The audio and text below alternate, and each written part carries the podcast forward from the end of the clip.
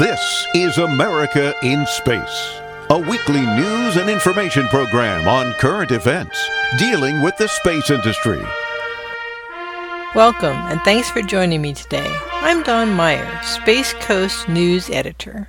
You've probably seen the use of putting people into hibernation, also called suspended animation or stasis, in science fiction movies like Alien, Passengers, and Planet of the Apes, and in TV shows like Star Trek.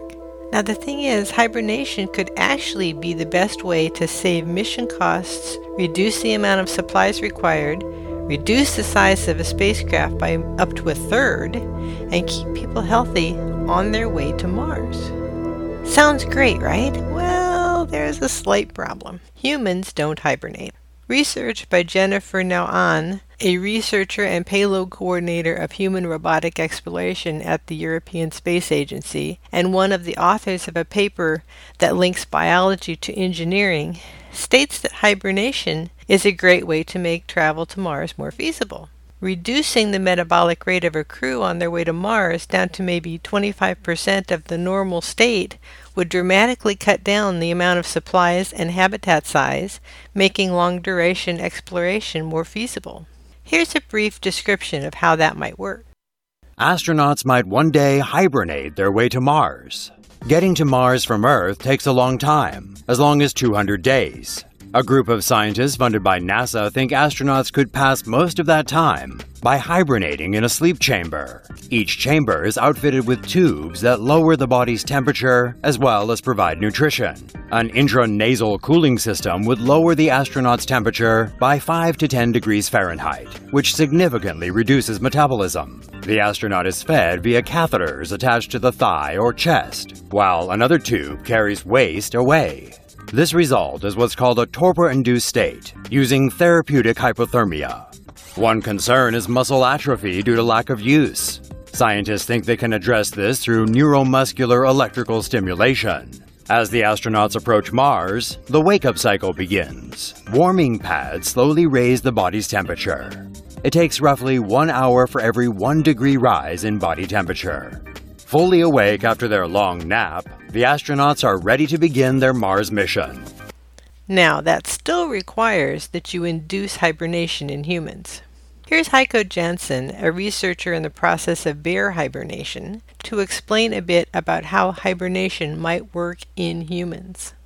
And I think humans potentially have some of the building blocks that we could use to induce hibernation. At this point, I see the bear as being much more closely related to a human type of hibernation.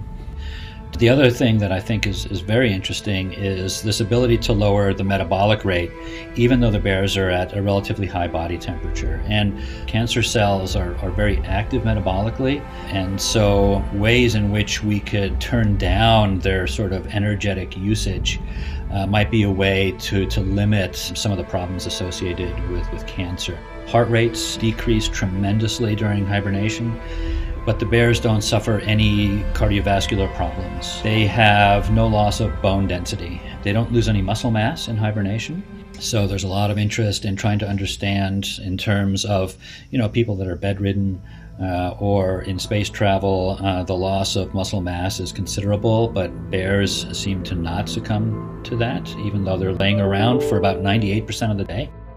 Yeah, the primary benefit there is that it allows us to be able to use a spacecraft that doesn't require carrying all the food that's necessary to bring someone to Mars. The passengers on the spacecraft could actually enter that state of hibernation and so be transported for who knows how long, maybe a couple of months even, without having to eat anything. You'd require less oxygen, so you probably wouldn't need as much oxygen on board. Of course, oxygen is light, so that's not as big an issue.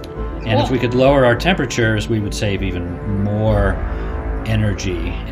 You would essentially be asleep. Your brain activity would be sleep-like, your blood pressure would be lowered, and your use of energy, much like what happens during sleep, would also be greatly reduced. Now, when we go to sleep, our metabolic rate drops by about 6% or so, plus or minus. But hibernation is a much deeper level of metabolic suppression, and those are the targets and the pathways that we want to try to identify. What makes it possible to go from a 6% reduction in metabolic rate to a 75% reduction in metabolic rate. It may involve some lowering of body temperature, and that's fine. Those kinds of temperatures are actually used now in humans for surgeries and for doing organ preservation and transplantation. We know that, by storing something at a colder temperature actually allows it to actually survive for a prolonged period of time. There are, of course, limits to that, but I think the principle there is going to be very similar. So one day, people may be able to sleep their way to the red planet, just like in the movies. From Florida's Space Coast, this is Don Meyer for About Space Today. Thanks for listening. Be sure to share our program with your family and friends, and follow us on Facebook. Join us each week for news and information on America in Space.